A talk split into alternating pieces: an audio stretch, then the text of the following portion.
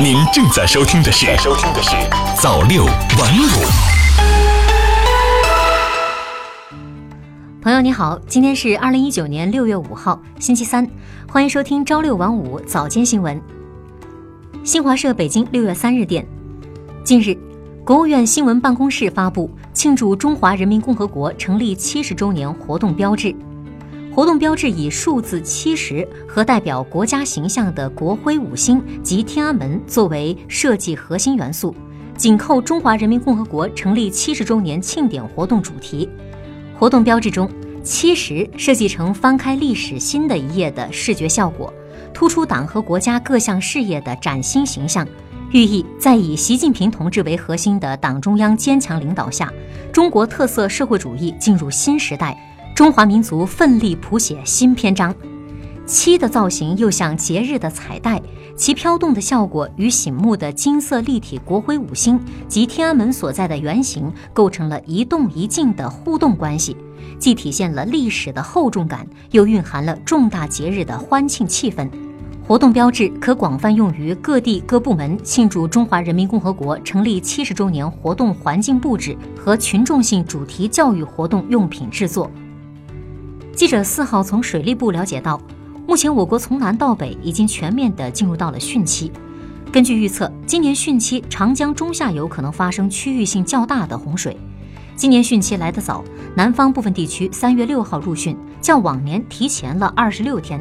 北方地区是六月一号进入汛期。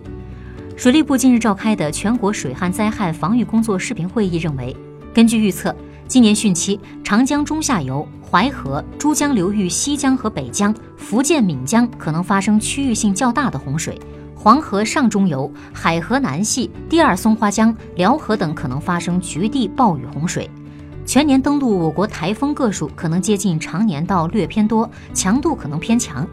会议要求各级水利部门绷紧安全度汛这根弦，坚决打好水旱灾害防御这场硬仗。切实加强监测、预报、预警，做好大江大河流域性洪水防御工作，强化水库安全度汛，突出抓好山洪灾害和中小河流洪水防御，强化值班值守、信息报送，强化抢险技术支撑。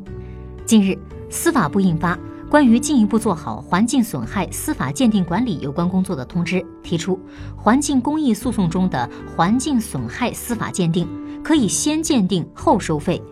通知要求，要鼓励引导综合实力强、高资质、高水平环境损害司法鉴定机构，在不预先收取鉴定费的情况下，能够及时受理检察机关委托的环境公益诉讼案件，依法依规开展鉴定活动，出具鉴定意见。未预先收取的鉴定费，待人民法院判决后由败诉方承担。经济参考报记者从业内获悉，在新一批自贸试验区名单正在酝酿的同时。我国已经有十二个自贸试验区，也正在谋划下一轮新举措、新红利，酝酿新一批的创新和开放清单。其中，在金融业开放、通关贸易便利化、优化营商环境等方面，有望率先取得突破性进展。接下来，再来关注财经方面的消息。六月二号，证监会主席易会满在接受记者采访时，点明了下一步资本市场改革的方向。引导中长期资金入市也是其中一项内容。对此，中邮证券董事总经理、首席研究官尚振宇对证券日报记者表示：“今年是资本市场制度变革之年，科创板的推出将彻底改变资本市场的生态，向着机构投资者为主的市场进行转换。同时，A 股市场整体估值处于历史底部区域，对长线资金入市是一个绝佳的时期。”值得关注的是，今年以来，作为 A 股市场的压舱石，养老金入市动作频频。其中，作为养老金的第一支柱，我国养老金委托投资规模已经有六千二百四十八点六九亿元到账投资运营。人社部还明确了二零一九年和二零二零年启动城乡居民基本养老保险基金委托投资的省区市名单，以确保养老金入市工作稳步推进。在第二支柱方面，今年已经有十余省推进职业年金委托投资工作，同时首个省级职业年金启动市场化运作。第三支柱方面，养老目标基金也越来越受到社会的关注。六月三号，中国支付清算发展报告发布暨支付科技服务实体经济研讨会在北京举行。报告显示，我国支付产业发展呈现新态势，线下移动支付正在逐渐成为新的增长点，跨境支付成为新的红海市场。另外，随着监管趋严，第三方支付告别野蛮生长，行业正向合规化的方向有序发展。据初步统计，二零一八年支付领域累计罚款金额是二零一七年的近七倍。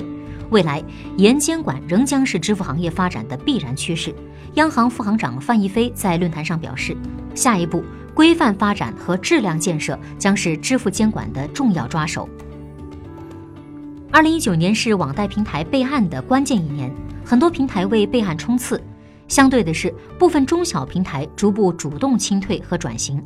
据统计。目前已经有七十九家平台全额兑付完成，实现良性退出；有六十一家平台转型成功。然而，对于大多数网贷平台来说，良性退出实属不易。网贷的良性退出完成兑付，并非一件容易的事儿。很多网贷平台为了实现良性退出，煞费苦心与老赖周旋。同时，借款企业与借款人的恶意逃废债问题，也让监管层颇为头疼。记者发现。监管对于恶意逃废债行为，自去年开始就一直呈现严打态势。目前已经有一百多家平台陆续上报了老赖名单。接下来再来关注国际方面的消息。文化和旅游部四号下午在国新办发布《中国游客赴美旅游安全提醒》，近期美国枪击、抢劫、盗窃案件频发。文化和旅游部提醒中国游客充分评估赴美旅游风险，及时了解旅游目的地治安、法律法规等信息，切实提高安全防范意识，确保平安。本提醒有效期至二零一九年十二月三十一号。德国社会民主党主席安德烈亚·纳勒斯频遭党内质疑，二号宣布将辞去党主席和联邦议院社民党党团领袖的职务。